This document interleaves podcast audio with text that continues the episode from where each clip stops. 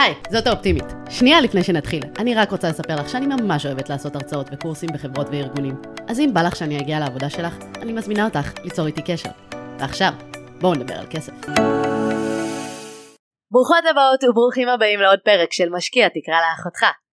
היום נמצאת איתי רבית לגו, שעוסקת בשוק ההון עוד משנת 2001, עבדה בתפקידים בכירים רבים בעולם שוק ההון, עד שבאיזשהו שלב היא החליטה שהיא לוקחת אה, את כל הניסיון הרב שלה ומקימה חברת family office כדי שהיא תוכל לתת ייעוץ השקעות פרטי ואובייקטיבי למשפחות ובעלי הון. היי רוית איזה כיף שהצטרפת. כיף להצטרף, נעים מאוד. אז אני רציתי להתחיל קצת בלשאול אותך איך בכלל הגעת לעולם הזה, אה, לעולם ההשקעות, ומה גרם לך להישאר בעולם הזה כל כך הרבה שנים כי זה לא דפוס הקריירה שאנחנו, אני לא ראיתי הרבה נשים שמגיעות לתפקידים בכירים בעולם שוק ההון או מקימות family office משלהם. אני חושבת שאחד הדברים שמאפיינים אותי זה בעצם להיות uh, ככה חלוצה בדברים עוד שהייתי, את רואה אני מ-2001 בשוק ההון אבל עוד לפני שהתחלתי את הלימודים בזמנו עוד היו מראים בעיתון את ה... את כל האופציות והמניות זה היה מופיע בסוף העיתון לא כמו היום שהכל באמת אה, רואים את הכל בא, באינטרנט בכל מיני אתרים. אז בעצם זה מאוד סקרן אותי מאוד עניין אותי להבין בזה זה היה גם תחום שהרבה אנשים עדיין לא ממש הבינו בו. ואחרי שסיימתי תואר ראשון בכלכלה ומנהל עסקים אז התחלתי לעבוד ב... איזשהו גוף השקעות מאוד גדול שבזמנו היה בארץ והתחלתי שם מהשיווק ומהר מאוד התחלתי אה, ללמוד לרישיון לניהול תיקים ואיך שסיימתי התחלתי ככה את דרכי בשוק אה, ההון והיה המון המון גיוון למה נשארתי בתחום הזה? כי כמו שאת אומרת אהבתי להיות אישה מובילה ככה להיות בחדר אה, עמוס גברים בדרך כלל אבל גם יש בזה את היתרונות כמובן. אה, אתה יותר בולט יותר שמים לב אליך וזה טוב. וזה דבר מוכר לי מאוד מעולם ההייטק. מאוד מאוד מוכר. אה, זה דבר ראשון. דבר שני יש המון המון גיוון בתחום הזה זאת אומרת אני התחלתי אה, בהתחלה כמנהלת השקעות אחר כך נתנו לי, נתנו, נתנו לי לנהל קרנות נאמנות אחר כך התחלתי כבר אה, לנהל ממש בואי נדבר קצת על ההבדלים בדברים האלה כלומר מנהלת השקעות זה ננהלת תיקים של לקוחות פרטיים הם הביאו את הכסף ואת בעצם בחרת איפה להשקיע לבן אדם פרטי נכון, את הכסף. נכון. ואז ניהול קרנות נאמנות זה בעצם קיבלת כסף מהרבה מאוד אנשים בבת אחת הייתה לך איזושהי מדיניות השקעות של הקרן ואת היית צריכה להשקיע לפי המדיניות הזאת.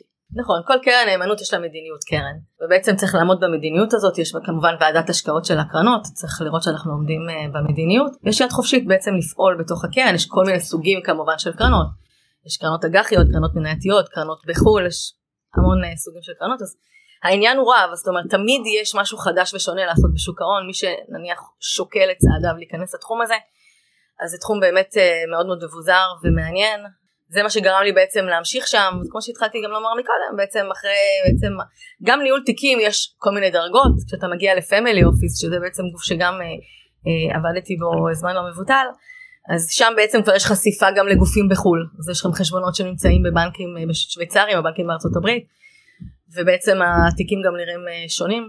אז רציתי לשאול באמת מה זה בדיוק family office. family office בעצם זה גוף ש...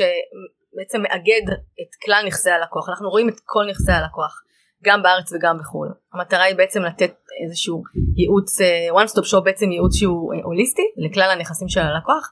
אנחנו בעצם מלווים את המשפחה או את החברה לאורך המון המון שנים ובוחנים את הצרכים שלהם ובוחנים אה, בעצם את, ה, כל מה שהלקוח צריך לאר, לאורך זמן. זאת אומרת הצרכים שלהם גם משתנים לאורך זמן. עכשיו מעבר לייעוץ השקעות או ניהול השקעות יש עוד דברים שהלקוח בסדר גודל הזה צריך למשל כל התחום הזה בעצם של העברת נכסים לדורות הבאים כל התחום של הפנסיוני גם הרבה פעמים אני כמובן עובדת עם גופים חיצוניים. אה, יש את הנושא הזה בעצם של רישום צוואות יש הרבה אנשים שיש בעלי הון אבל אין להם עדיין צבא. כל התחום של הצוואות דבר מאוד חשוב וגם ייפוי כוח מתמשך שעלה לכותרות בשנים האחרונות זה משהו שהוא זה איזשהו צורך שצריך לעלות בפני הלקוח ובעצם כל הזמן אנחנו חושבים עם הלקוח מה הצורך החדש שיש כי הרעיון זה להיות איתם לאורך שנים איתם וללוות את כל המשפחה. זה נשמע לי משהו שכל אחד צריך כלומר כהיום אה, בן אדם פרטי צריך ללכת מצד אחד לדבר עם הבנק כדי להבין מה קורה בשוטף בהתנהלות שלו ועם החסכונות שלו ואז ללכת לבית השקעות אחד לראות שם איפה מנולות הקרנות והקופות שלו ובמקום אחר אולי איפה נמצאת הפנסיה שלו ו- ואז ללכת לדבר עם עורך דין בכלל שלא מכיר שום אחד מהדברים האלה ולדבר על, על צוואות ועל דברים כאלה ו- ואז ללכת לרואה חשבון שבכלל צריך להביא לו את כל הנתונים מכל מיני מקומות. ייעוץ מס. כן, ייעוץ מס הוא גם מאוד חשוב. אז תחשבי איזה כיף זה שיש לך מישהו אחד או גוף אחד שהוא one stop shop שבעצם את מקבלת את כל הדברים האלה במקום אחד ומלווים אותך הולכים איתך ממש פיזית. יושבים איתך עם העורך דין מפנים אותך לרואה חשבון שהוא הכי טוב אה, בתחום. זאת אומרת כל הזמן את עטופה את כל הזמן מלווה על ידי אדם שהוא אובייקטיבי. מאוד מאוד אובייקטיבי תכף נדבר באמת על סוגי רישיונות. תבינו גם בעצם לא, זה גם לא רק אובייקטיבי כלומר גם מכיר את כל האספקטים. נכון. כלומר אה, בדרך כלל הרואה חשבון שלי לא בהכרח ידע או יהיה לו את המומחיות או יבין בהורשה של לדורות הבאים אה, או בפן המשפטי של הדבר הזה אז כן צריך פה איזשהו את הליווי וזה אה, באמת דבר שנחמד שיש אה, אני חושבת שאולי הבעיה העיקרית עם family office כן. זה שהם לרוב לא ייקחו את הלקוחות הקטנים הפרטיים שהם בעיניי הכי הכי צריכים את זה. נכון נכון תראי יש פתרונות לכולם כל מיני דרכים שונות זאת אומרת זה נכון ש family offices הם באמת פונים לקהל יעד קצת שונה בדרך כלל זה מיליון דולר ומעלה יש שיגידו גם עשרה מיליון דולר ומעלה תלוי באמת אה, בכל family office. ברמה העקרונית אם אדם מחפש באמת מענה אז יש היום באמת כל מיני כלים אה, שיכולים לתת לו מענה יש כל מיני גופים שנותנים איזשהו מענה אבל הבעיה היא שהוא פחות מקבל את היחס האישי הוא יכול באמת אה, ללכת לאיזשהו בית השקעות שמקבל בסכומים יותר נמוכים, הוא ייכנס ל pool השקעות קבוע על פי המדיניות בעצם שעשו לו ניתוח צרכים, החליטו מה המדיניות, הוא ייכנס לתוך ה pool השקעות הזה, ובוא נאמר שפעם בשנה החוק מחייב אותם אה, ליצור קשר עם הלקוח, לפעמים זה רק במייל, לשאול שאלות השתנו. לא, גם אם יש להם, זה לא זה, בואי נניח שהם עושים את העבודה מצוין. ובתקווה שגם יוצרים איתו קשר בשוטף. גם אם עושים את העבודה מצוין והכל, אבל אותו בית השקעות לא בהכרח יהיה חשוף לפנסיה של הבן אדם ואותו בית השקעות, רק לכסף המנוהל. אה, ולא לא לשאר האספקטים נכון. של המס כלומר זה לא החלק של למצוא מי ינהל לך היום את הכסף זה לא כזאת בעיה יש באמת המון אה, אה, גופים המון מקומות שמאוד ישמחו לקחת את הכסף שלנו ולהשקיע אותו עבורנו כן. אבל אנשים שיש להם באמת גופים שיש להם את המחלקות ההוליסטיות ויודעים להסתכל על זה בכל הכיוונים זה באמת רק פמילי אופיס זה החלק שתמיד נורא מבאס אותי שזה לא, לא משהו שכל כך פתוח. יכול להיות שבהמשך אה, את יודעת נצליח למצוא פתרונות כי הכל עניין באמת של זמן הזמן הזמן נכון. שווה הרבה כסף נכון. צריך למצוא באמת פתרונות באמת גם ללקוחות זה גם עניין של כסף זאת אומרת נכון. הגבייה של הכספים אנחנו לא רוצים לגבות מלקוחות קטנים כספים מטבע הדברים אנחנו רוצים לשמר את ההון שלהם לשמור עליהם קצת שני כן את צודקת לגמרי צריך לחשוב באמת אולי על איזשהו פתרון כמו שאת פעם העלית פתרון שיכול באמת לתת מענה גם כן. ללקוחות יותר קטנים אבל זה משהו שבאמת צריך לחשוב עליו איך עושים אותו בצורה קצת יותר ממוחשבת אולי okay. אוקיי. שתיקח פחות זמן. אז בואי נדבר קצת על הסוגי רישיונות שיש ועל כל ההבדלים להשיג קצת סדר כי גם היום אני חושבת שהרבה אנשים הולכים לאיבוד. אני רק כשהתחלתי ללמוד ולהוציא את, את לעשות כל המבחנים של הרשות לניירות ערך וזה הבנתי כמה העולם הזה שחשבתי שאני מכירה עוד כל כך מורכב כי יש uh, סוכנים פנסיונים יש סוכני ביטוח יש uh, יועצי השקעות יש מנהלי תיקי השקעות יש uh, משווקים יש יועצים יש אין סוף.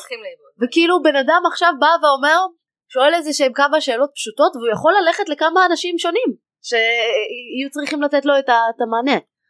נכון מדויק תראי אני חושבת שזאת נקודה הכי חשובה פה העניין הזה של הרישיון. זאת אומרת שיש פיקוח עליך.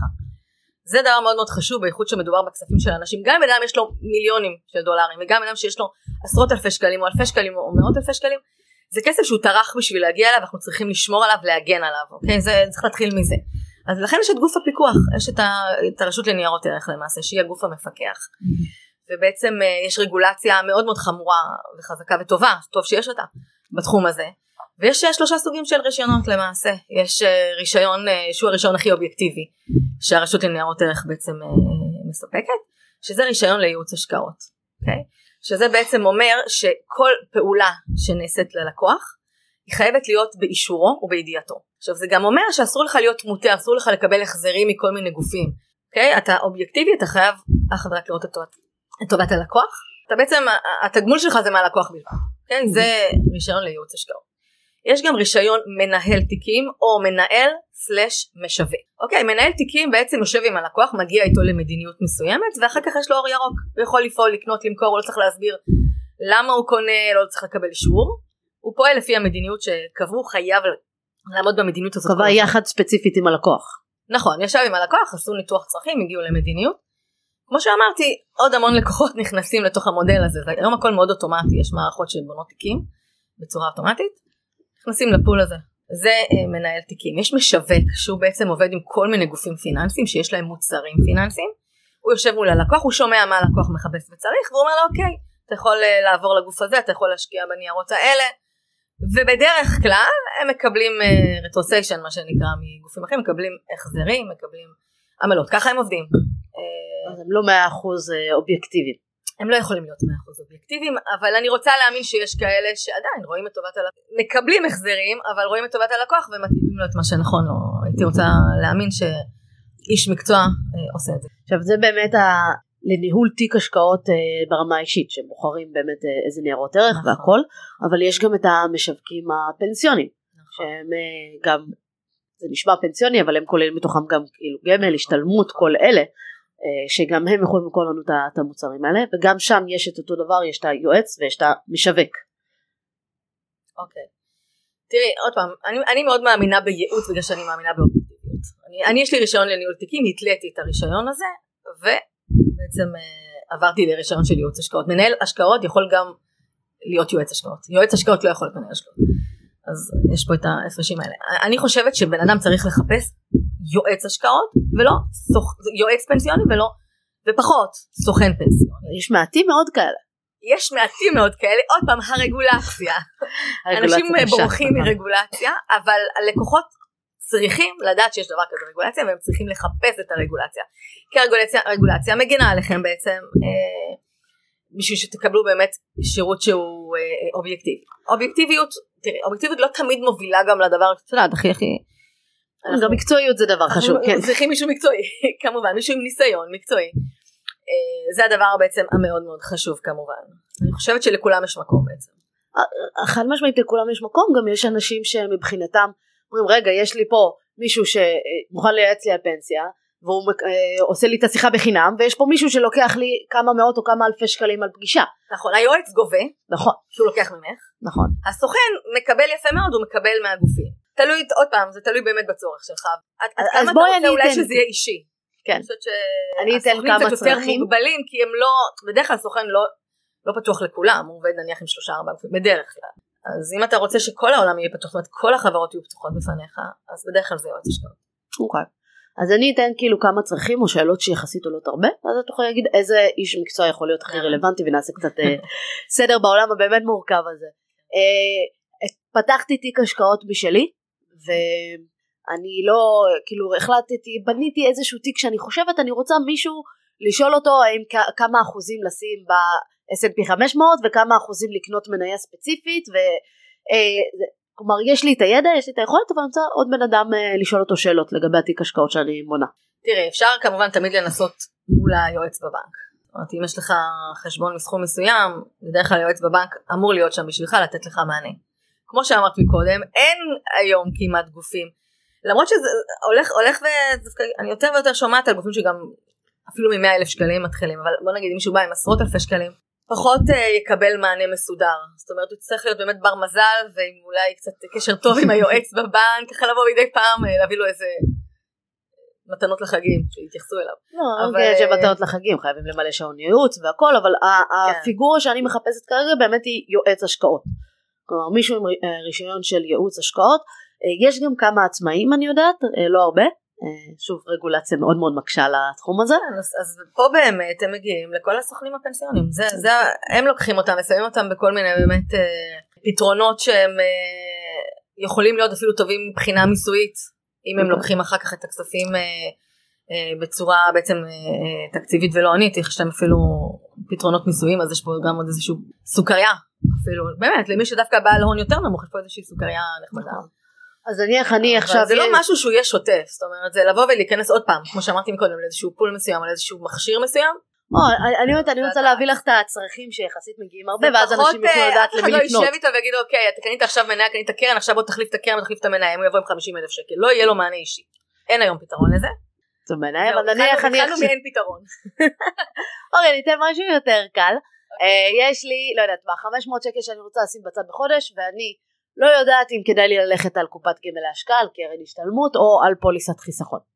מי האיש מקצוע שיכול לעזור לי בנושא הזה? קופת גמל להשקעה או, או פוליסת חיסכון זה בדרך כלל באמת יועץ או סוכן פנסיוני זה התחום שלהם צריך uh, באמת לשבת עם אדם כזה. שם דווקא פחות חשוב להם הגודל. זה, נכון. יש להם מסה יש להם מסה של לקוחות הם מגיעים מכל הכיוונים הלקוחות והם בעצם אה, הם גם לא עוד פעם העניין של הזמן זה פחות גוזל מאיתם זמן ולכן הם גם יכולים לקחת אה, בכל סכום שהוא. עכשיו בוא נניח שיש לי כמה מאות אלפי שקלים ואני רוצה שמישהו אחר ינהל לא בא לי להתעסק עם התיק בשוטף רוצה שינהלו לי את התיק השקעות שלי ו, אבל בצורה מאוד מסוימת נניח מאוד חשוב לי איכות הסביבה ואני רוצה שהתיק יהיה רק מניירות ערך שמקדמים איכות הסביבה או מקדמים עולם בריא יותר. אז כן, אז גם פה את צריכה את היחס האישי. צריכה למצוא גוף שבעצם אה, מוכן לקבל נניח מחצי מיליון שקל שזה כבר סכום שהוא בהחלט מכובד 500 אלף שקלים את תקבלי את כל המענה הזה בכל בית השקעות היום אה, כמעט מקבלים מהסכום הזה.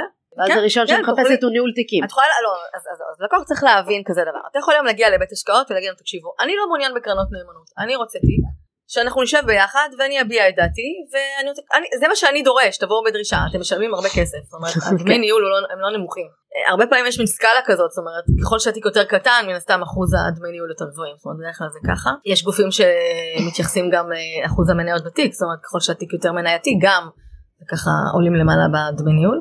אני חושבת שזה משהו שבהחלט יכול לתת מענה. אוקיי. אבל לדעת לדרוש גם לדעת לבקש לא ליפול לתוך איזשהו כן באמת לדעת, לדעת מה הזכויות שלך גם כלקוח אה, ותמיד אה, תמיד להתמקח זאת אומרת יש את העניין הזה באמת אה, של הדמי ניהול. זה בהחלט נקודה שחשוב לשים אליה. למה אני מתכוונת בדמי ניהול זה בסדר שאתה בא לגוף פרטי נניח גוף פרטי שבא ומייעץ ויש לו את הדמי ניהול שהוא מקבל הוא פחות יכול להיות גמיש. כשאתה בא לגוף גדול שיש לך שאתה נכנס לתוך פול של השקעות ובוא נגיד שהמאמץ הוא יותר נמוך כי הכל טכני אז שם אפשר בהחלט להתמקח וחשוב ורצוי וצריך להתמקח וגם כל העניין הזה של קרנות נאמנות הרי כמו שדיברנו מקודם קרן נאמנות זה בעצם סוג של חשבון שאתה מש, מש, משתתף בתוכו ויש לו מדיניות אוקיי? ויש לו את מנהל הקרן ויש לו את המדיניות של הקרן ויש לו את הדמי ניהול של הקרן. אתה לא יכול לשחק עם הדמי ניהול הדמי ניהול שם קבועים. מה אתה יכול להגיד למנהל של התיקים שלך? אני רוצה פחות קרנות נאמנות.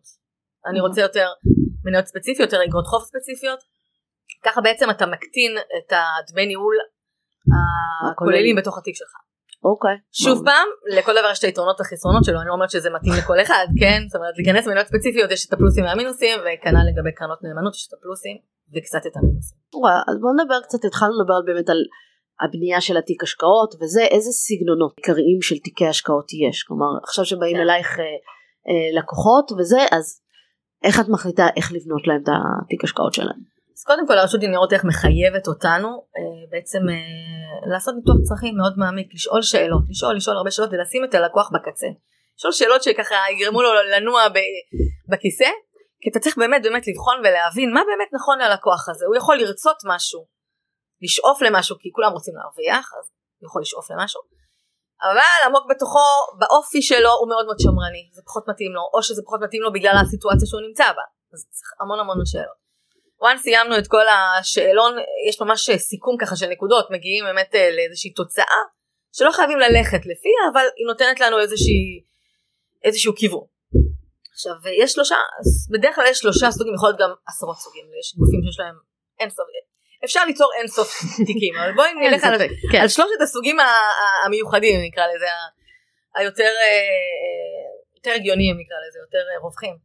יש את התיק שהוא תיק בעצם תיק מעורב בעצם זה תיק שהוא מכיל בתוכו גם אג"חים וגם מניות, בדרך כלל, בדרך כלל המדיניות שם היא עד 50% מניות, אה, לפעמים זה 30% מניות, זה תלוי כמובן אה, ברמת הסיכון שנכונה ללקוח.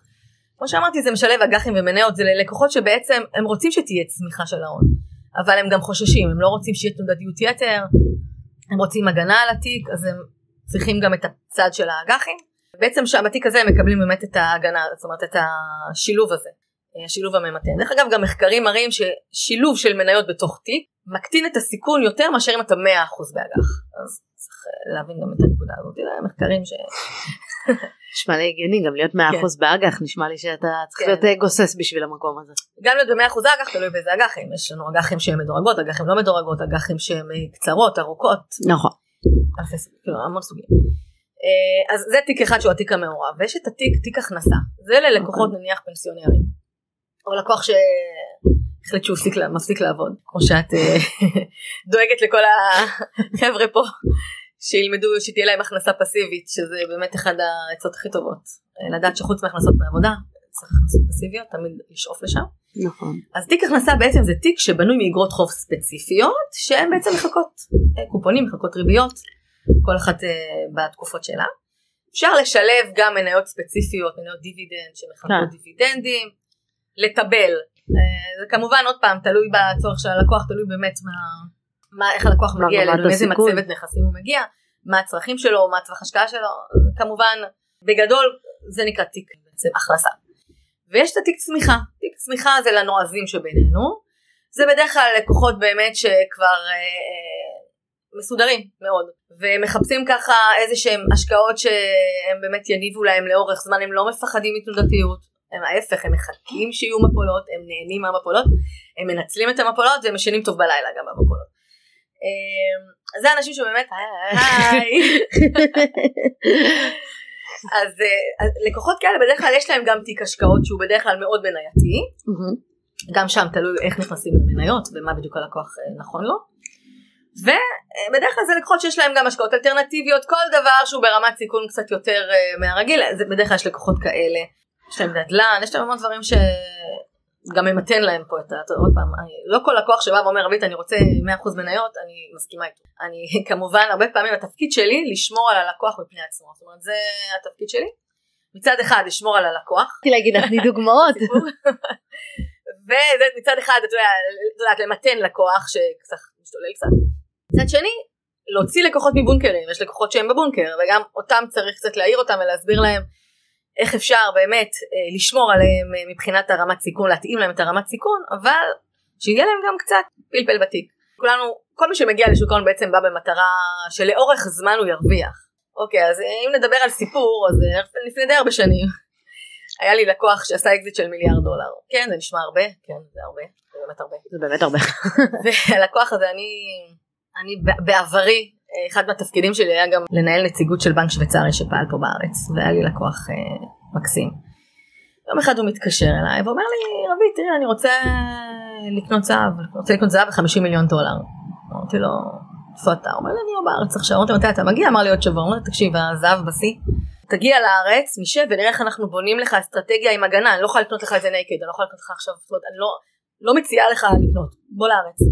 עד שהוא הגיע לארץ, עד שהתיישבנו, ישבנו עם גוף ספציפי שזה היה לקוח מאוד גדול כמו שאמרתי, ישבנו עם איזה לקוח, אה, ישבנו עם איזה גוף אה, ש, ש, שזה מה שהם עושים, יושבים כל היום ושומרים על האופציות, יש שם כל מיני מערכות, אה, ישבנו עד, ש, עד, שהגיע, עד שהוא הגיע לארץ ועד שתיאמנו פגישה, הזהב ירד 30 עכשיו יכולים להגיד אוקיי ואם הזהב היה עולה 30 נכון, הייתה פה ריזיקה, אבל אנשים יותר שונאים להפסיד מאשר אוהבים להרוויח. חד משמעית. חד משמעית, חד משמעית. הם גם, הם לא זוכרים לך גם כל כך את זה שהצלת אותם הפסד, הם זוכרים לך אולי שהרווחת להם הרבה כסף. אז אני מאוד מאמינה בהצלות גם של אה, הפסדים אלטרנטיביים שיכולים להיות, כמובן שאנחנו כמו שאמרתי, המטרה שלנו זה להרוויח לאורך זמן, אבל גם לעשות פעולות קיצוניות צריך מאוד מאוד להיזהר עם זה. אז אם הלקוח היה מתעקש ואומר לא לא לא רבית אני מתעקש אני רוצה לקנות היום אז היינו קונים אבל אני תמיד מביעה את הדעה שלי ותמיד מנסה לשמור. אוקיי, זה אני. רוצה לשאול ספציפית על אה, זהב, כי כבר העלית את זה. כן. אה, וכי אני חושבת שבמיוחד בתקופה אה, כזאתי, אנחנו בסוף שנת אה, 2000, לקראת סוף אה, 2022, וזו כן. תקופה באמת, עליות ריבית, לא בטוח מה קורה הכל בשווקים, קורה השנה, מלחמות, כל כן, מה שלא חלמת קורה. כן. אז מה המקום של זהב בתיק השקעות? כלומר, באמת על להשקיע בזהב, אני מדברת איתי על שוק ההון, מה, מה הקשר לזהב? כאילו, מה הקשר לתכשיטים? זהו, הזהב הזה לא משמש באמת- לתכשיטים. אה, הזהב הוא בעצם משהו שהוא פיזי, פיזי, מחזיקים אותו פיזית והוא מוצר מוגבל כמובן, כמה שקוראים ככה יש, אתה מזכיר את הביטקוין באיזשהו. מקום. אה, לא שאני ממליצה על הביטקוין, כן, אבל זה מזכיר. אה, שזה מוצר מוגבל. עכשיו, הזהב הוא בעצם, בעבר הוא שימש סוג של איזושהי הגנה ריאלית בתיקים. זה כבר לא נכון, זה כבר לא קורה. זאת אומרת, יכולה לראות את השנה הזאת. זאת אומרת, אנחנו יודעים שהזהב אה, בעצם אה, אה, השנה, אה, הוא היה יותר מושפע מהדולר. בגלל זה הוא נחלש. הוא לא התחזק. זאת אומרת, הדולר, כשהדולר עולה הוא מחליש בעצם את, הדו, את, ה, את הזהב. אז מה אוקיי. שקרה, נגיד השנה באמת הדולר מאוד התחזק בעולם, אז הוא השפיע ככה לרעה על הזהב. ברמה העקרונית, סוג של הימור, אף אחד לא, יבוא, לא יכול לבוא ולהגיד מה התמחור המדויק של זהב. זה לא חברה שיש לה דוחות כספיים ואת יכולה לנתח את זה, ואת יכולה להגיע למסקנה. את יכולה לשלב את זה לפעמים בתיק כהגנה, אבל עוד פעם זה לא תמיד משמש זה לא תמיד באמת פועל לכיוון שאתה חושב שזה יפעל. זה סוג של בריחה, תראי, זה תמיד היה סוג של איזושהי בריחה. ברחו לזהב כי חושבים שזה נכס שהוא באמת אה, אה, אמור להיות לאורך זמן יציב יותר. אני לא יודעת אם זה לא בהכרח באמת- יציב אלא יותר אה, קורלציה שונה לשוק. כלומר בהרבה מקרים כשראיתי כשהיו שנת 2021 שהשוק כולו עלה וזה אז זהב לא כל כך אה, עניין הרבה אנשים. הוא ממש, הוא כמו, הוא קצת דומה להשקעה בוויקס, אוקיי? כאילו באיזשהו כן. מקום הרבה פעמים. את צריכה להסביר מה זה הוויקס אה, ומה זה. זה. הוויק- הוויקס זה מדד הפחד, אתם תשימו לב, כשהשוק אה, בדרך כלל בנסדק כשהוא יורד אז אוטומטית הוויקס עולה. אה, זה בעצם מדד שמודד את התנודתיות בשווקים. נכון. כלומר זה יכול להיות גם כשיש עליות מאוד מאוד קיצוניות גם אז הוויקס טכנית יעלה אבל הוא מודד פשוט כ- כמה קיצוניות הקיצוניות התנודתיות בשווקים ובדרך כלל באמת שומעים עליו יותר כשיש נכון, מפולות כי נכון, זה בדרך נכון. כלל קורה ב... הרבה סיפורים על הוויקס אה, ומעלליו, אבל אנשים שחטאו להשקיע בו. אה, הוא לא אמצעי מומלץ כלל כגידור בטח לא לטווח ארוך אין לראות באמור אה, ובנאמר כן. פה לא להמלצה ולא ללא המלצה על שום. נייר שמדובר פה חייבים עוד פעם לזכור יש רגולציה עליי. אה, אסור לי להמליץ אה, על שום דבר לא דיס המלצה ולא פרו המלצה. כל דבר צריך לעשות אה, רק לאחר ניתוח צרכים מעמיק.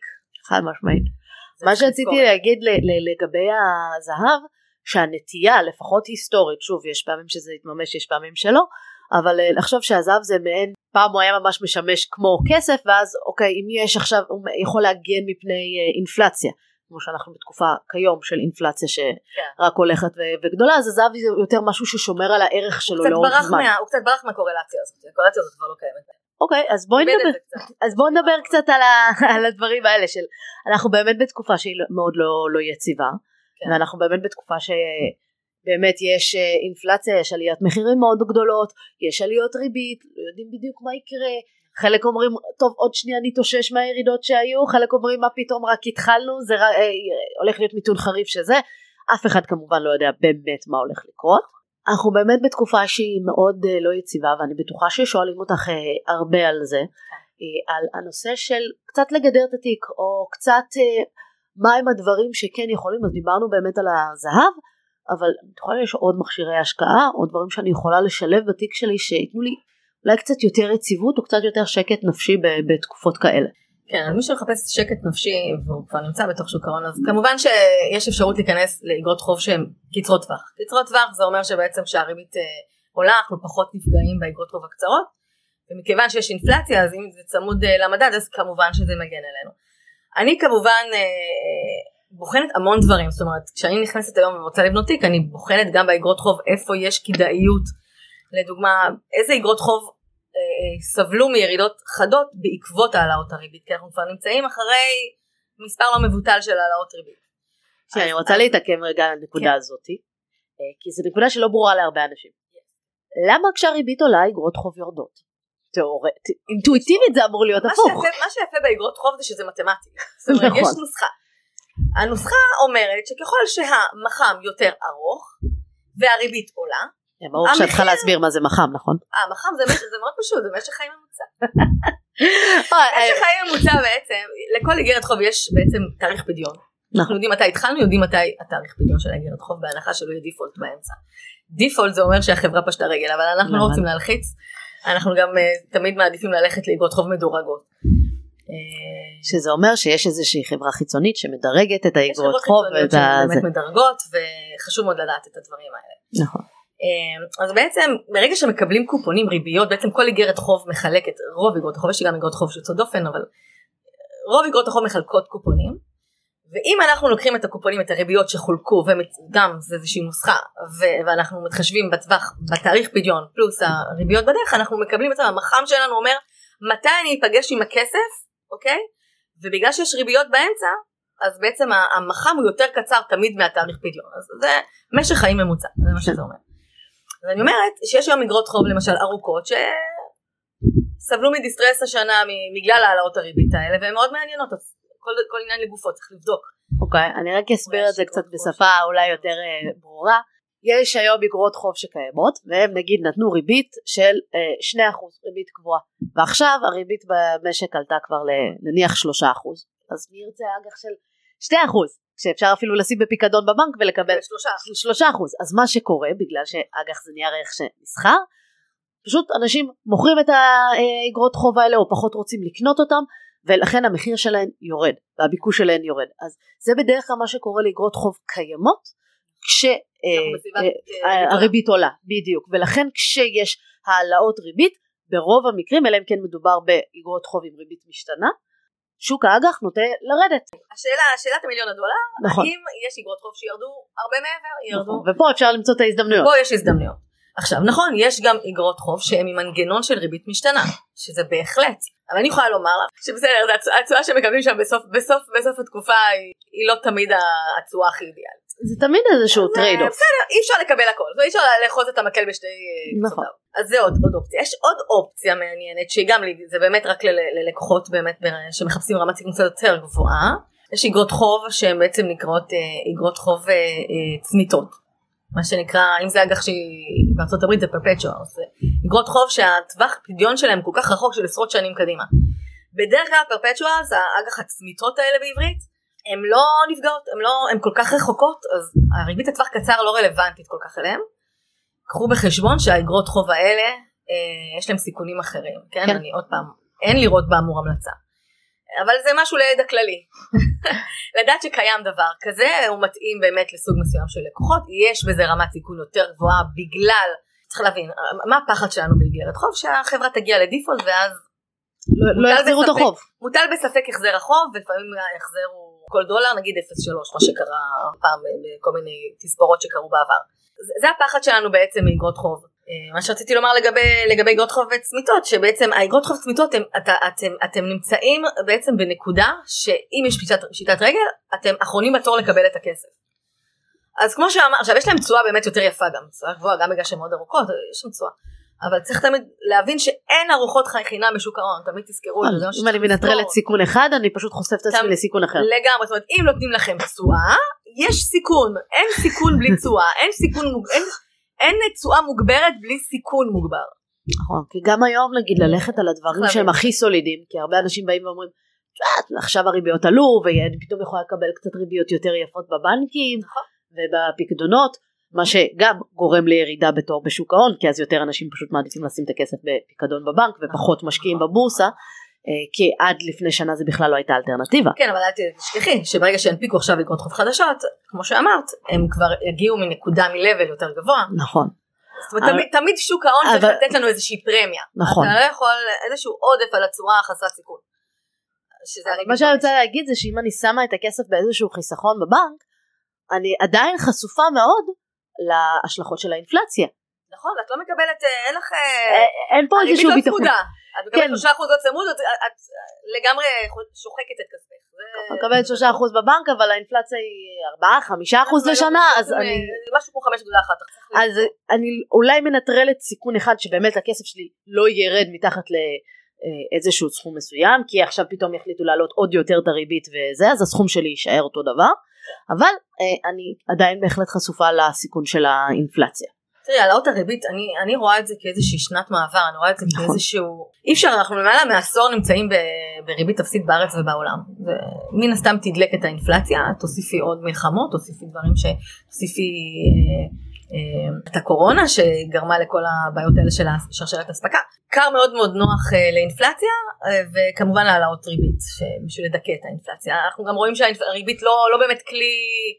בימינו אנו עדיין לא, זה, זה לא כלי אה, האופטימלי כרגע בשביל באמת לדכא את האינפלציה, אנחנו רואים שהאינפלציה לא מצליחה כל כך לרדת. היא כאילו מפצה על עצמה על כל השנים של האינפלציה האפסית. מאוד יכול להיות. עד שלא יחשבו על פתרון קצת יותר טוב, כי כמו שאמרנו באמת, הריבית מצד אחד, זאת אומרת מעלים את הריבית אבל זה יכול לפגוע בהמון המון דברים, זה לא רק פוגע באגרות החוב. זה פוגע במשק. נכון. זה יכול ליצור מיתון, זה יכול ליצור אה, סטגפלציה, זה יכול ליצור המון דברים. סטגפלציה זה שילוב של מיתון יחד עם אה, עליית אומרת- מחירים שזה מצב שמאוד מאוד מאוד רוצים להימנע ממנו. אה, כרגע זה המצב.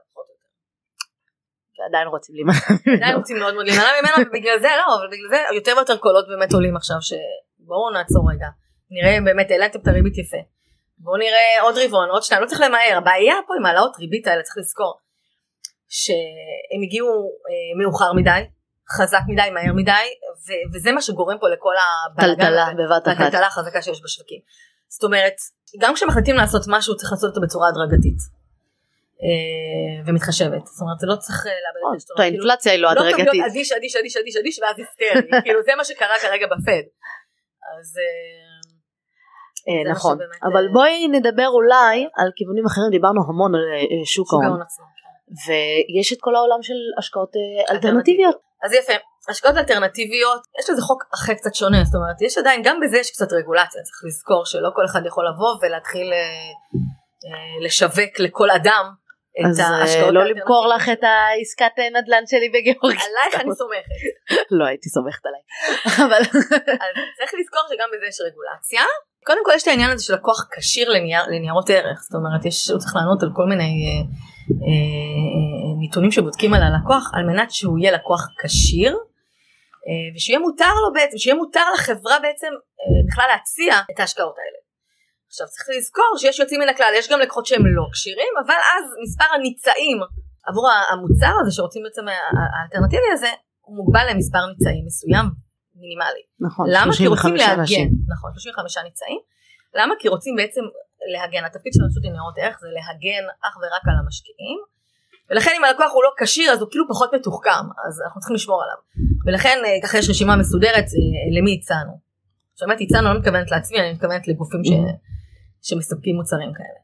אז יש באמת השקעות אלטרנטיביות. מה, מה זה בעצם... מה זה המונח הזה אלטרנטיביות? מה הוא גם כולל? מה זה אלטרנטיבי? אלטרנטיבי, אלטרנטיבי זה אומר שהוא בעצם כאילו... אלטרנטיבי לשוק ההון. כן. נכון. אבל צריך להבין שלושה דברים שהם בדרך כלל הם, הם, הם זהים וצריך לשים לב אליהם בהשקעות אלטרנטיביות. דבר ראשון זה העובדה שהכסף הוא לא נשאר בחשבון של הלקוח, הוא יוצא החוצה לתוך איזשהו נאמן, הנאמן הזה לפעמים נמצא בישראל, לפעמים נמצא בכל מיני מדינות בעולם, צריך לזכור שהכסף יוצא החוצה, כבר הוא, יוצא מהידיים שלך, אז יש פה איזשהו סיכון. Okay? זה דבר ראשון. דבר שני העניין באמת של, ה, של השכירות, זה לא שוק ההון שאתה יכול מחר להנזיל את התיק. בדרך כלל, בדרך כלל, עוד פעם, יש גם מוצרים יוצאי דופן שאתה כן יכול לצאת בתדירות של, שהיא יותר אה, זריזה, יותר ויותר אה, קרנות אה, גידור, למשל, שהן גם סוג של השקעה אלטרנטיבית, מבינות שזה מפריע ומתחילים לעשות את זה קצת יותר, אה, עם תדירות קצת יותר גבוהה של סחירות, אבל בדרך כלל, השקעות נדל"ן, private equity, כל הדברים, כל העולם הזה, זה בדרך כלל השקעות שהן אה, אה, סגורות לטווח שנים, יכול להגיע גם לטווח של שנים של חמש או שבע שנים, גם זה יכול להגיע. נכון. ואולי גם יותר מזה, לפעמים גם נתקעים, גם השקעות נדל"ן, לפעמים זה יכול להיתקע, תלוי ב... אנחנו לא יודעים היום מה יהיה בעוד שבע שנים, נכון. פתאום אחרי חמש או שבע שנים אתה רואה שהעולם מתהפך. או, אחד היתרונות הגדולים של שוק ההון זה הנזילות של כל רגע אני יכולה להחליט ש... לפעמים זה גם חיסרון כי אז אנשים נכנסים לפאניקה וכשיש ירידות ומוכרים. הכל אבל זה. אה, בהשקעות אלטרנטיביות באמת בהרבה מאוד מקרים אי אפשר להוציא את הכסף אני מוותרת על הנזילות אבל מצד שני יכול להיות שאם ניקח אה, את עולם הנדל"ן ואני משקיעה אפילו לקנות דירה להשקעה באיזה כן. אז זה לא בתוך יום אני אקבל את הכסף חזרה אם החלטתי למכור ברור, ברור. אבל, אבל מצד שני זה כן קצת יותר נדל"ן שזה יציב לא ממש- מאשר שוק ההון. יש השקעות נדל"ן שאת לא ממש באה וקונה דירה. זה השקעת נדל"ן נכון. מסוג אחד, ויש השקעות נדל"ן שאת נכנסת לתוך איזושהי קרן נדל"ן, נכון. עם עוד אנשים שנכנסים איתך להשקעות. עכשיו צריך גם לדבר על העניין של השקיפות והמידע, שזה הדבר שהכי צריך לשים לב אליו, הרי רוב האנשים שבאים להשקיע, הם לא באמת יש להם את הזמן, את היכולת, את הידע, את המשאבים לעשות due diligence, לבוא ולבדוק את כל המקומות שמשקיעים בהם, או, או כל דבר שהם מח- מחליטים להשקיע בו. זאת אומרת, יש פה איזשהו גם חיסרון כזה בהשקעות האלה, שאתה צריך איש מקצוע אובייקטיבי שבאמת יישב. וגם הוא דרך אגב מוגבל, אוקיי? גם, גם אם מישהו יושב עכשיו ומקבל אינפורמציה, אתה מקבל אינפורמציה, אתה ניזון מאינפורמציה, שמנהל הקרן הזאת מספק לך. אתה יכול להגיע למקום, אתה יכול לבדוק את הדברים, אבל עדיין, פעם, לדעתי, אף פעם, אתה לא תוכל להיות שקט ב-100% ולדעת ב-100%. אין- אין הבטחות של 100% בשוק ההון. לא, לא זה הבטחות, לא. הבטחות של תשואה, חס וחלילה, אני לא מדברת בכלל על התשואה, זאת התשואה, התשואה זה, זה בונוס. אני מדברת האם, האם באמת אני יודעת למה בדיוק אני נכנסת. אוקיי? אין שקיפות מלאה, זה מה שאני מנסה לומר. עכשיו, העניין של התשואות, כמובן, למשל בתחום הנדל"ן, אז יכולים לשער מה יהיה ה-IRR, מה יהיה בעצם באמת התשואה הפנימית של, ה, של הפרויקט הזה שאנחנו נכנסים אליו. יש, אנחנו משערים את זה ויש המון גורמים, כמו הריבית דרך אגב. ריבית שעולה, היא מכרסמת קצת מהתשואות בהשקעות בנדל"ן אז צריך להבין באיזה סביבת עולם אנחנו נמצאים. לוקחים הלוואות והלוואות צמודות תחשבי שמי שנכנס מי שנכנס עכשיו לפרויקט כזה לפני שנתיים שלוש חי בסביבה סביבת עושר אין ריבית קל לגייס אה, הון אה, הכל, נכון. הכל מאוד מאוד נזיל ופשוט. ופתאום עכשיו הכל מתהפך. פתאום יזמים אה, יותר קשה להם פתאום הריבית עולה. והריבית היא עולה והיא עולה, עלתה משמעותית.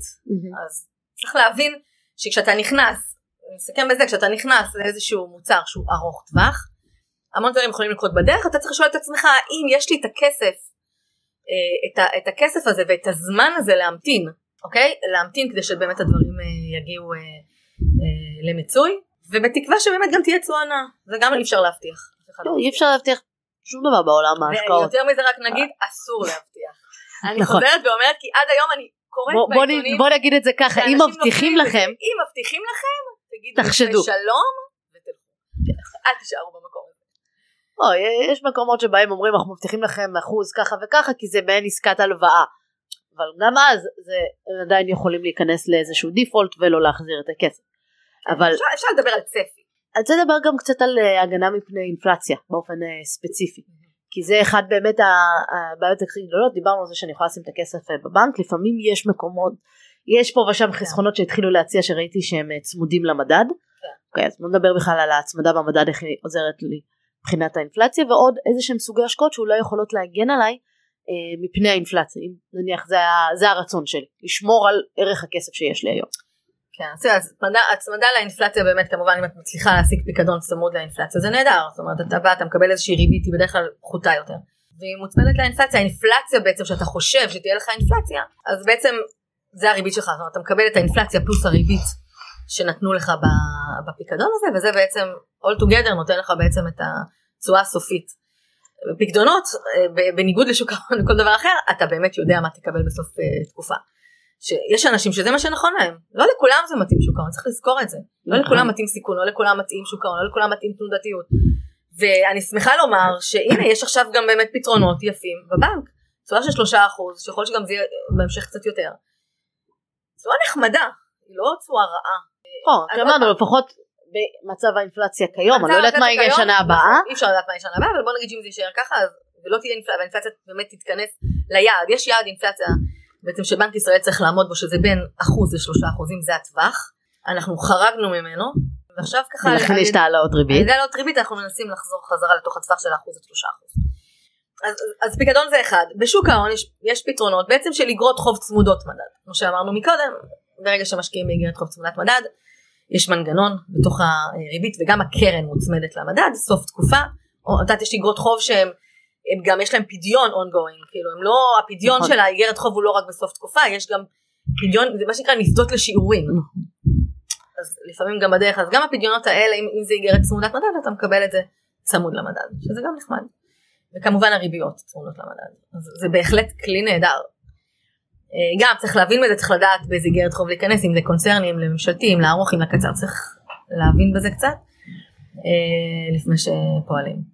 אז, אה, כן, אני אגיד שבשוק ההון אני גם אוהבת להסתכל, זה לא אה, מחקרים שאני ראיתי, שחברות של אה, מוצרים בסיסיים, כן. ש- של סופרים או דברים כאלה, בדרך כלל שורדות בצורה טובה, כלומר הן לא בהכרח יורדות, כמו שראינו רוב שוק ההון יורד, הן לא בהכרח יורדות באותו אותו קצב בסביבה, ש, בתקופה של אינפלציה. לא יעזור כלום, מוצרי תינוקות, או תראי, כן, ביקוש אני קשיח. עכשיו לעולם אחר, אני עכשיו לעולם שלא משנה, זה לא קשור אם- אם השוק יורד בגלל הריבית או יורד, אני מדברת על רעיונות עכשיו אני חושבת על איך אני יכולה להגן על התיק שלי מפני אינפלציה אז אני יכולה לשים פיקדון צמוד מדד אני יכולה לעשות אגרות חוב צמוד מדד אני יכולה לקחת חברות שמתעסקות בתחומים שהם שוב כל אחד עם רמות הסיכון שלו כמובן אבל כן. שיש להם ביקוש קשיח מוצרים לתינוקות כנראה עדיין יהיה תינוקות יצטרכו את זה. את יכולה לראות את זה, זה יפה מה שאת אומרת, את יכולה לראות את זה באמת בתקופה באמת של הקורונה, היה לנו באמת נקודת קיצון שכולנו זכינו במחאות להיות בה, נקודת קיצון שבאמת הוכיחה מה, מה הבן אדם באמת צריך, את יודעת מה, מה גילו? גילו באמת שכל התחום של הספורט טס, כל התחום של המדיה, כל התחום של של האלכוהול האלכוהול, אני פחות, אה, לא זה באמת עלה אנשים היו בדיכאון יכול להיות.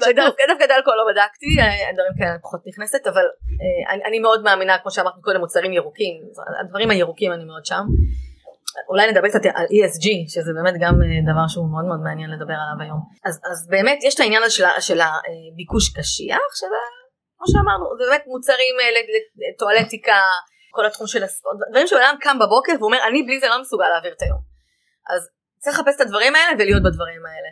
באמת פחות, פחות לחפש את מניות החלום ופחות לחפש את הסטארט-אפ הבא או את הגוגל או את האמזון הבאים אלא צריכים, אנחנו צריכים שבונים תיק השקעות אנחנו צריכים שיהיה לנו בעצם מגוון אנחנו צריכים שיהיה לנו מהכל. הרעיון באמת בלבנות תיק השקעות מושכל שלא תצטרכי כל פעם להגן כמו שדיברתי איתי קודם על הגנות אני גם באמת חושבת שהעניין הזה של ההגנה זה כאילו זה בדיעבד. אני לא מגן זאת אומרת אם אני אם אני אעשה את הדברים נכון מ- day one כשאני באה עם הלקוח ואני בונה את התיק בצורה מפוזרת בצורה שמתאימה ללקוח, ללקוח בהשקעות שהן טובות אני רק צריך לעשות באמת fine tuning לאורך הזמן כי אני נמצאת בדברים שאני מאמינה בהם לאורך זמן עכשיו. עכשיו רציתי גם, גם, גם לומר בקטע של ההגנות היום לדוגמה בגלל שיש ריבית אז את לא חייבת זה גם זה רק לא לכל אחד אבל נגיד רציתי להיכנס עכשיו למדד המעוף יש לך כמה אפשרות להיכנס למדד המעוף את יכולה לבוא ולקנות תעודת סל לעשות אה, לשלם מדד המעוף מדד תל אביב 35 35 המניות הכי גדולות בבורסה הישראלית אז את יכולה לבוא ולקנות נניח תעודת צה"ל, אוקיי? ולשים נגיד 100 אלף שקל, את קונה. את יכולה בדרך אחרת, היום כשיש ריבית, את יכולה לבוא ולקנות חוזה על המעוף. בואי נדבר ונסביר מה זה חוזה עתידי. את יכולה לקנות חוזה על המעוף, ואז בעצם את היתרה שלך, כי את לא צריכה להשקיע את כל המאה אלף שקלים האלה. את קונה את החוזה הזה. עוד פעם, זה לא המלצה לפעולה, חוזים ואופציות זה לא, לא למתחילים. כן. אה, אני לא יודעת למה נכנס לזה בכלל, אבל כאילו אם כבר העלית את המונחים לא, האלה אז אנחנו צריכות להסביר מה. לא, אני אגיד לך למה העליתי את זה, כי זה באמת היום, זה באמת משהו שהוא מעניין. עד כשלא היה ריבית זה לא עניין, עכשיו שיש ריבית זה מעניין. למה זה מעניין? כמו שאמרתי, את יכולה לקחת את ה...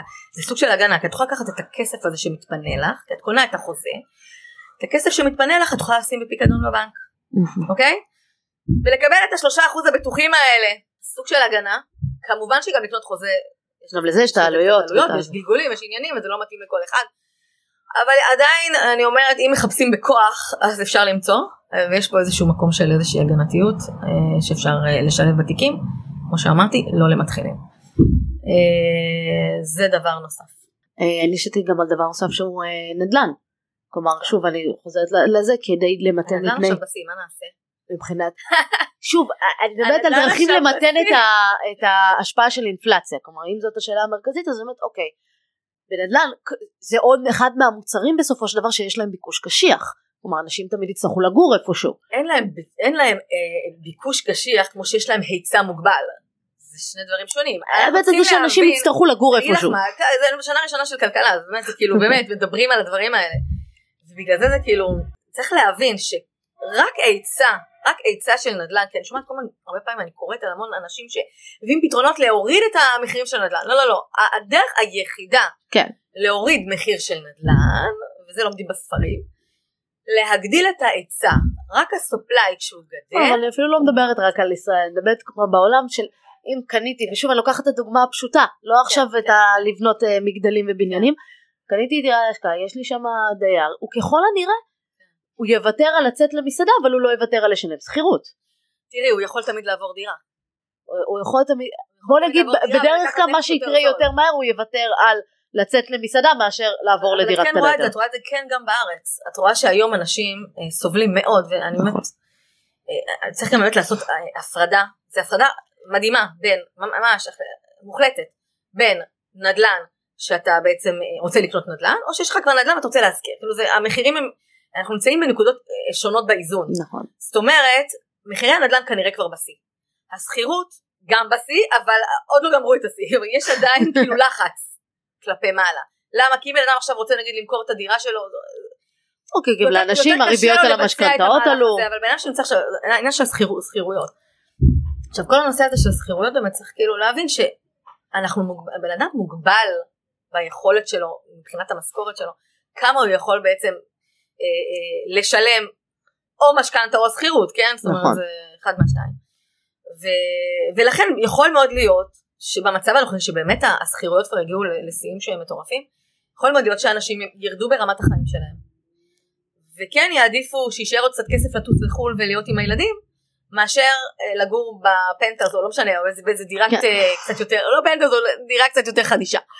אה, יעדיפו ללכת למשהו קצת יותר זול או בשכונה יותר זולה בעיר זאת אומרת ינסו כן למצוא פתרונות כנראה שזה הולך לשם ואני רואה את זה אני רואה שאנשים באמת עוברים השכירויות נכון אבל אה, אני. מדברת כשיש את האינפלציה זה כולל בתוכו עליית מחירים של המוצרי בסיס ועדיין מגורים זה איזשהו מוצר בסיסי אז, טוב, אז אני אומרת טוב, כשאני חושבת. על דרכים להגן על עצמי. מפני אינפלציה אני חושבת על צמוד מדד או מוצרים שהם בסיסיים כן. ששוב אז יכול להיות שמשפחה ספציפית תשנמך למקום אחר ואז עדיין אז איפה ההשקעה פה בעצם להיות בעלת נדל"ן ולהשכיר לאנשים זה תמיד על טוב. כאילו כשאני זה בונה תמיד מומלץ לא כשאני אתה בונה מצליח להגיע למצב כזה שאתה יכול תראה בעיקרון יש כלל האצבע של אה, כמה מה, מה האחוז מהנכסים שלנו יכול להיות בעצם לא שכיר.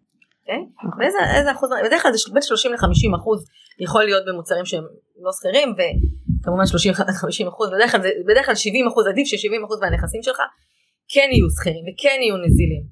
אוקיי? כאילו זה בערך הכלל את ה-30 70. אז בגלל זה אני אומרת אם לבן אדם באמת יש את היכולת לבוא ולקנות דירה להשקעה מה טוב זה תמיד מומלץ. אני אומרת, אבל- כלומר, תעשו פה איזשהו פיזור, וכשחושבים על בניית תיק, נורא היה קל להתעלם בעשור האחרון מהנושא הזה של אינפלציה, נורא היה, כן. כי הייתה די אפסית. כן. אבל אני כן חושבת שזה איזשהו שיקול שצריך אה, לקחת אותו בחשבון, והיום הוא נהיה הרבה הרבה יותר רלוונטי, כי פתאום אנשים חווים את זה. כשבונים כן. אבל, את התיק צריך גם לחשוב על השיקולים האלה שאנשים לא כל כך אה, התייחסו נכון, אליהם אבל בעבר. צריך, צריך עדיין לעשות את המשקולת הזאת נכון. של כמה אני אקבל, הרי בסוף את בודקת את התשואה שלך על הנכס. הרי השכירות שאת מקבלת לשנה זה התשואה שלך השנתית על הנכס, נכון? את צריכה לראות, בדרך כלל בישראל זה היה משהו אני לא. משקיעה רק ב... אה, לא, אני יודעת שאת לא. אבל גם בעולם דרך אגב, גם בעולם. אבל בעיקרון בישראל זה משהו כמו 2-3 אחוז, בחו"ל זה יכול להגיע גם ל-4 ו-5 אחוז, תלוי בגודל של, ה...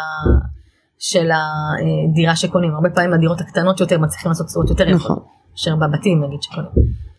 אה, הכל טוב ויפה אבל צריך גם לזכור שאם אתה קונה אה, בית או דירה בחו"ל להשקעה יש את עניין המיסוי, יש את נכון. עניין העליות בשטח, יש את ה... יש- צריך להבין בהתחלה דיברת על שלושה סוגים של תיקי השקעות, דיברת על תיק של אה, שימור, תיק של אה, מאוזן ותיק של אה, צמיחה. צמיחה. אז אנחנו, כל אחד חוזר לנקודה של איזה סוג תיק אנחנו רוצים, אנחנו רוצים משהו שיגדל אבל בקצב לא תנודתי מדי, אנחנו רוצים משהו שייתן לי יותר תזרים, או משהו שיגדל כמה שיותר כרגע במחיר של הסיכונים, וזה השאלה הכי חשובה כשבונים את התיק. איזה סוג, מה אנחנו רוצים, מה המטרות שלנו. נכון, בגלל זה הניתוח צרכים צריך להיות מאוד מאוד מעמיק, אני גם חושבת ש-on going את לומדת את הלקוח והוא לומד את עצמו. כי את יכולה לפעמים לחוות גם לקוח שהגיע מפקדונות לשוק ההון, את יכולה לחוות לפעמים לקוח של אין לו ניסיון בשוק ההון, הוא נכנס לזה ואת צריכה on going באמת להבין וגם הוא מבין מה הוא מסוגל, מה הוא לא מסוגל, מה נכון לו, מה לא נכון לו, וזה בסדר וזה, וזה טוב, וזה, החוכמה היא באמת להיות תמיד קשוב וערני, ו, ובאמת לשים לב אה, לצרכים המשתנים של הלקוח, לתגובות של הלקוח, להיות שם, ונא לחיות את זה עם הלקוח, זה מה שצריך אה, לשים דגש. אנחנו ככה לקראת אה, סיום, נושא שאני חושבת שכללנו פה די הרבה דברים למחשבה. אה, האם יש אה, איזשהו משהו נוסף שאת תרצי לשתף את הקהל מאזינים מאזינות שלנו לקראת אה, סוף הפרק? כן, אני חושבת שהרבה פעמים אנשים נכנסים לשוק ההון ומשקיעים מהבטן. זאת אומרת, הם פחות בודקים את הנתונים. אם זה בגלל שאין להם את היכולת או את הידע, או שזה בגלל שפתאום איזה מישהו בשיחת מסדרון זרק איזה שם של מניה והם סומכים עליו והם הולכים וקונים. אני אומרת, זה הכסף שלכם, אתם עובדים מאוד מאוד קשה. עובדים מאוד קשה בשביל אה, לחסוך את הסכומים האלה. אז קודם כל, אם אתם מחליטים לעשות את זה באופן עצמאי, אז תלמדו. תלמדו איך לנתח את הדוח של החברות, לפני שאתם נכנסים למניות. להסתכל על הנתונים האלה לאורך זמן, לבדוק אה, ממש לאורך רבעונים אחורה, לראות את המגמה בעצם של החברות. באמת, לבדוק כמה דברים מאוד מאוד ספציפיים שצריך לבדוק אה, בחברות, לפני שנכנסים להשקעה, ולא להתאהב בהשקעה. זאת אומרת, נגיד נכנסתם למניה, ואתם רואים שהמניה לא מתפקדת, אתם רואים שפרסמו דוח, הדוחות לא טובים, עוד פעם פרסמו דוח, הדוחות לא הולכים לכיוון טוב. לא, לי, לא להתחתן עם המניה, יש הרבה דגים אה, בים המניות. אה, לצאת מזה ובאמת אה, לחפש את הדבר הנכון הבא. זה דבר ראשון. דבר שני, אם החלטתם שזה פחות נכון לכם להשקיע לבד ואתם רוצים שגוף חיצוני ינהל לכם את ההשקעות או ייעץ לכם, תחפשו את הרישיון, תחפשו את הרגולציה. צריך פה באמת לשים ממש ממש דגש על הדבר הזה. אה, הרגולציה באה להגן עליכם, אתם צריכים אנשי, אנשים עם רישיון שבאמת גם החוק מחייב אותם לשמור עליכם וגם הם ישמרו עליכם וזה מקטין באופן משמעותי את הסיכון. זאת אומרת אם אנחנו מדברים פה באמת על סיכון מול סיכוי בהשקעות, הסיכון הראשוני שצריך להפחית אותו זה סיכון של מי, מי מייעץ לי על ההשקעות, מי מנהל לי את ההשקעות. זה אני חושבת שצריך להתחיל מזה. רק בהצלחה. מעולה רבית, המון המון תודה. אני בטוחה שהרבה הפיקו ערך מהשיחה בינינו. נמשיך להיות בקשר. תודה לכם שהאזנתם, אנחנו נתראה בפרק הבא של משקיע תקרא לאחותך. להתראות. תודה רבה שהאזנת למשקיע תקרא לאחותך. להמשך העשרת הידע הפיננסי, אני מזמינה אותך לקרוא בבלוג, להירשם לערוץ היוטיוב ולקורסי ההשערה של האופטימית, וגם להצטרף לקבוצת משקיעים בדרך לעצמאות כלכלית בפייסבוק. אגב, מחקרים מראים שפרגון משפר את המצב הכלכלי.